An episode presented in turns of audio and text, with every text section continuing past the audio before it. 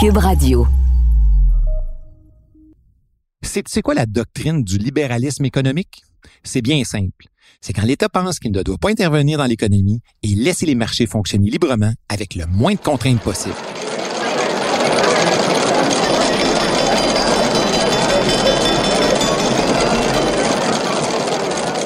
Et pourquoi parler de néolibéralisme dans un balado d'histoire? Ben, sache que cette pensée-là du début des années 80, bien populaire ici et en Europe, va critiquer le modèle de l'État-providence. État-providence qui dictait nos politiques publiques ici au Québec depuis la Révolution tranquille.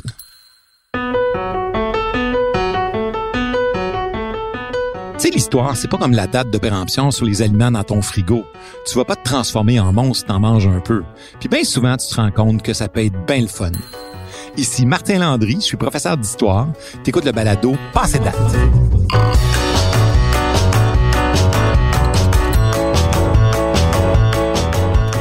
Aujourd'hui, le thème de l'épisode, le néolibéralisme. De la fin de la Seconde Guerre mondiale jusqu'au début des années 70, les pays industrialisés connaissent une période de croissance économique. Période favorable qu'on a baptisée les Trente Glorieuses. Mais au milieu des années 70, cette prospérité-là s'essouffle beaucoup à cause de l'augmentation du prix du pétrole et l'arrivée de pays émergents sur l'échiquier mondial de l'économie. Dans des pays comme la Chine, ben, la main-d'œuvre était bon marché, puis ça, ben, ça a un impact sur la production manufacturière ici au Québec. Au Québec, de grands travaux gérés par l'État ont permis de soutenir le développement économique de la province pendant des années de grands travaux comme le projet hydroélectrique titanesque de la baie James ou le compliqué chantier pour construire les infrastructures des Jeux olympiques de 1976. Mais cette réalité économique-là, qui s'appuyait sur les méga projets financés par l'État, c'était un peu artificiel. Évidemment, quand les grands projets de l'État vont se terminer ou vont se faire plus rares, comme au début des années 80, ben, l'économie québécoise va ralentir. Et ce ralentissement-là de l'économie va provoquer des récessions.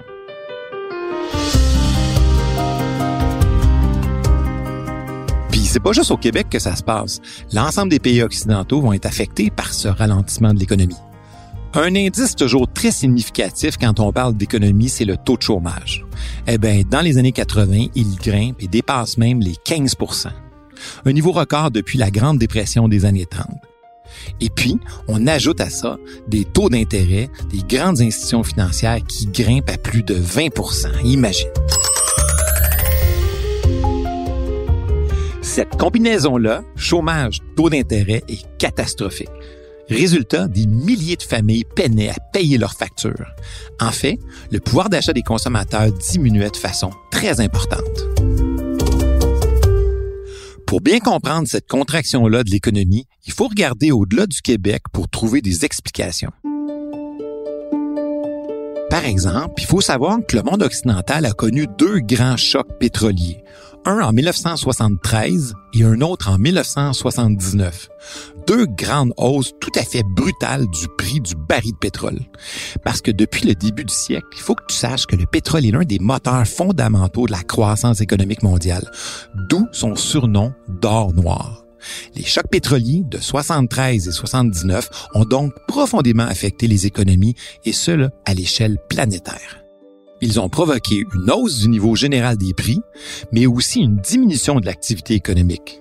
Et puis là, ben, on s'est retrouvé avec encore plus de chômeurs et une inflation tout à fait galopante, ce qui fait que presque tous les pays occidentaux ont vu leur déficit budgétaire augmenter. Les crises pétrolières des années 70 sont causées par des problèmes politiques complexes au Moyen-Orient, là où se trouvent les grandes réserves de pétrole du monde. Ces tensions politiques-là ont amené des pays producteurs de pétrole à réduire leur production. Moins de production de pétrole, eh bien, ça affecte une loi fondamentale en économie capitaliste, la loi de l'offre et la demande, ce qui fait que le prix de l'essence à la pompe a augmenté considérablement. Comme ce carburant-là est essentiel pour le transport des biens en provenance d'un peu partout, eh bien, les produits se mettent à coûter tout simplement plus cher. C'est d'ailleurs à cette époque-là qu'on voit apparaître sur nos routes des petites voitures. Des petites autos souvent japonaises et beaucoup moins énergivores que les grosses voitures américaines.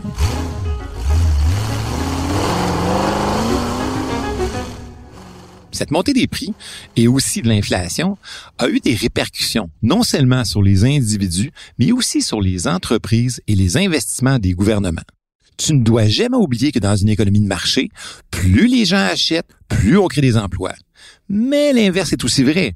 Moins les gens consomment à cause du prix ou des taux d'intérêt élevés, ben plus les entreprises doivent ralentir leur production et mettre des travailleurs au chômage. C'est ce qui s'est passé dans les années 80 on a assisté à ce moment-là à des fermetures d'entreprises et à plein de faillites personnelles.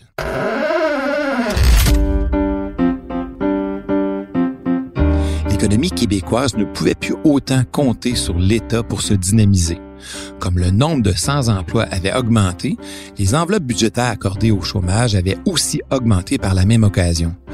Tout ça au moment où les revenus de l'État diminuaient les recettes de l'État québécois et canadien sont devenues inférieures à leurs dépenses. Ce phénomène-là s'appelle le déficit. Puis ben, les déficits accumulés de nos gouvernements dans ces années-là ont créé une dette qui, elle, limitera sérieusement la capacité d'action des gouvernements dans les années à venir. Au tournant des années 80, le moment était venu pour certains économistes et politiciens de revoir le modèle de l'État-providence.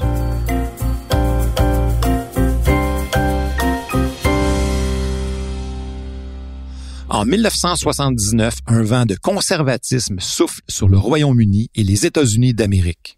Au Royaume-Uni, avec l'élection de la première ministre Margaret Thatcher, celle que l'on surnommait la Dame de Fer. Puis, en 1981, avec l'élection du président républicain Ronald Reagan aux États-Unis.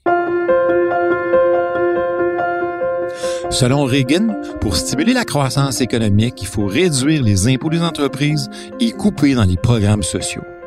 Pour les partisans de cette approche-là, les programmes sociaux sont trop souvent généreux et entraînent des déficits. C'est comme si l'État n'avait plus les moyens financiers d'offrir autant d'aide à sa population. C'est dans ce contexte-là de volonté de réduire des déficits des États et de l'idée de laisser plus de place au secteur privé que le néolibéralisme apparaît. Retiens ce mot-là, néolibéralisme. Au niveau fédéral, ce néolibéralisme-là se matérialise par des coupes dans les prestations d'assurance chômage, tandis que le gouvernement du Québec, lui, coupe dans l'aide sociale et limite l'accès à certains services de santé auparavant gratuits comme les soins dentaires. Pour économiser, le gouvernement ne remplace pas les employés qui partent à la retraite. C'est en quelque sorte un désengagement de l'État. On parle même de dégraissage de l'État les gouvernements transfèrent aux entreprises privées des services jusqu'alors offerts par les institutions gouvernementales. D'ailleurs, ce sera l'approche du gouvernement libéral de Robert Bourassa au pouvoir de 1985 à 1994. Depuis le début des années 70, les deux paliers de gouvernement sont aux prises avec des déficits qui ne cessent d'augmenter. Au fédéral, sous le gouvernement de Pierre Elliott Trudeau, la dette passe, écoute bien là, de 35 milliards de dollars en 1974 à 120 milliards dix ans plus tard. Puis, toujours à Ottawa, sous le gouvernement progressiste conservateur de Brian Mulroney, elle atteint 550 milliards en 1995. Au provincial, c'est pas plus jojo. Il faut pas oublier que qui dit dette dit emprunt. Chaque année, pour payer les dépenses et rembourser les intérêts de la dette, les gouvernements empruntent généralement à l'étranger, ce qui réduit d'autant sa marge de manœuvre financière. Alors, que faire? Les réalisations des décennies 1960-70, comme la mise en place du régime d'assurance maladie ici au Québec, le développement des infrastructures routières, la construction du réseau de métro à Montréal, ou les changements dans le monde de l'éducation, ben tout ça, ça a entraîné de lourdes dépenses pour l'État.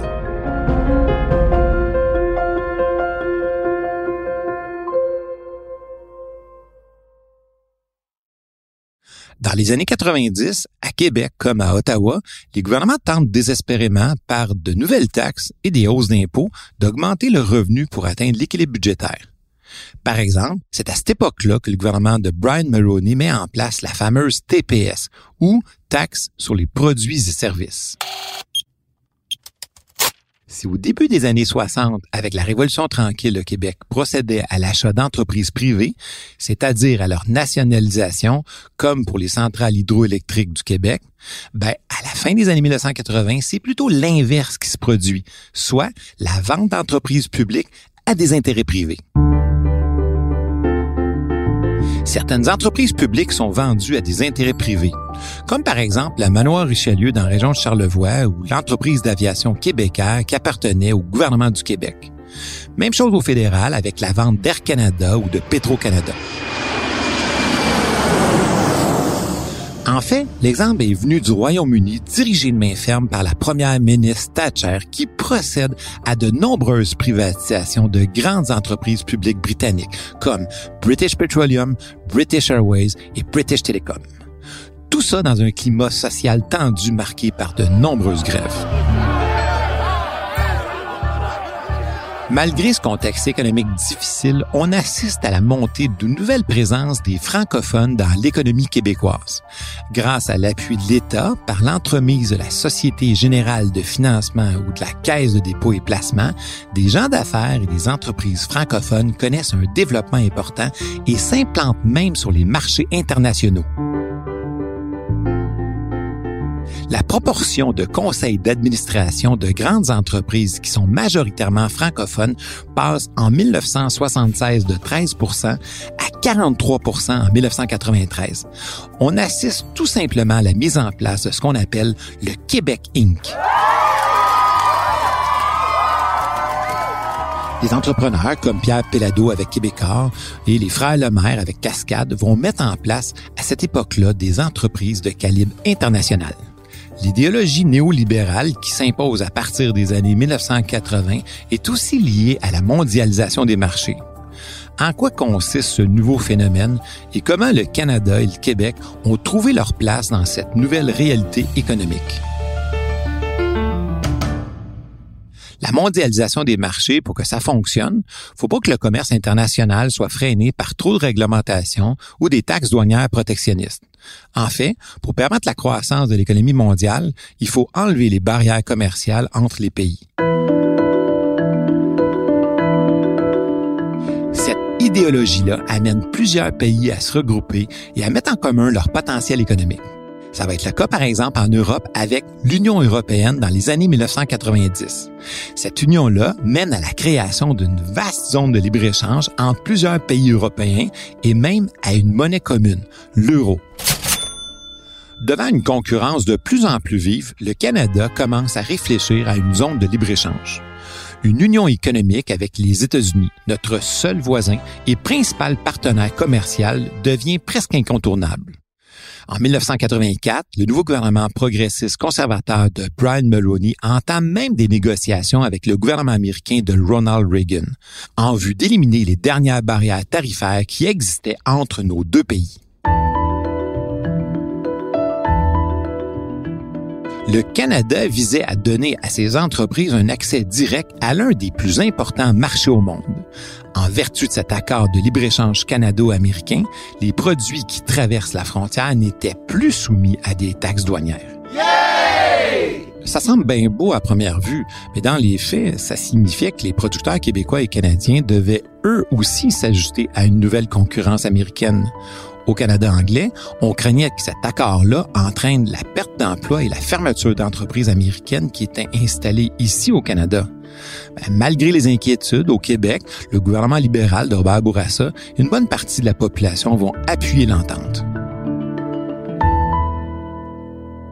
Savais-tu que le premier ministre canadien Brian Mulroney et le président américain Ronald Reagan avaient quelque chose en commun qui a probablement facilité les négociations sur le libre-échange?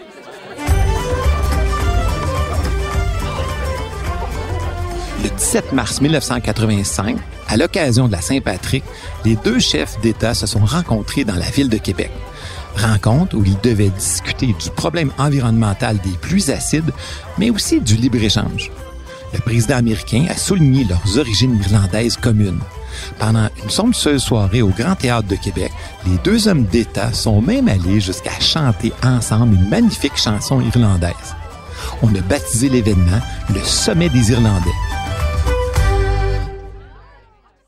À peine l'accord canado-américain mis en application en 1989, le gouvernement entreprend des négociations avec les États-Unis et le Mexique pour étendre la zone de libre-échange à tout le continent nord-américain.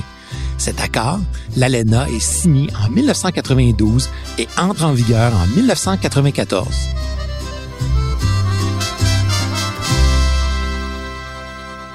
Si certains secteurs bénéficient du libre-échange, d'autres subissent ses effets négatifs. Au Québec, les industries des télécommunications, du papier journal, de l'aluminium et de la fabrication de moteurs d'avion, entre autres, connaissent une importante expansion. Pour le secteur manufacturier, c'est plus difficile. Par exemple, pour l'industrie du textile ou de la confection de vêtements. Tu as juste à regarder les étiquettes de la provenance de tes vêtements, tu vas comprendre le phénomène. Si le libre-échange apporte dans certains secteurs de la croissance, il provoque aussi des déplacements de manufactures à l'extérieur du pays. On appelle ce phénomène la délocalisation des entreprises. Ben, ici, c'est ce qui amène nos gouvernements à investir dans la formation pour stimuler de nouveaux secteurs économiques. Par exemple, dans la haute technologie, dans le domaine de l'aéronautique ou de l'informatique. Ce qu'on peut dire maintenant, c'est que l'endettement étatique le désengagement de l'État, le néolibéralisme et la mondialisation, bien, tout ça a redessiné le visage économique du Québec et ça laisse aux prochaines générations tout un défi. Mais ça, c'est pour une autre histoire. Tu sais, si tu veux pas être passé date, c'est important de regarder un peu en arrière, d'essayer de comprendre le passé pour mieux voir où tu vas aller. J'espère que tu as apprécié ce survol historique et économique et je te donne rendez-vous au prochain balado. Salut!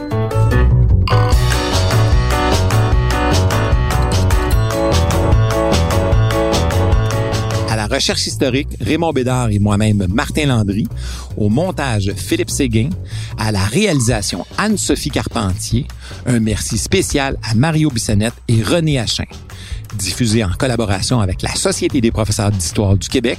Ce balado est une production de Montréal en histoire et de Cube Radio.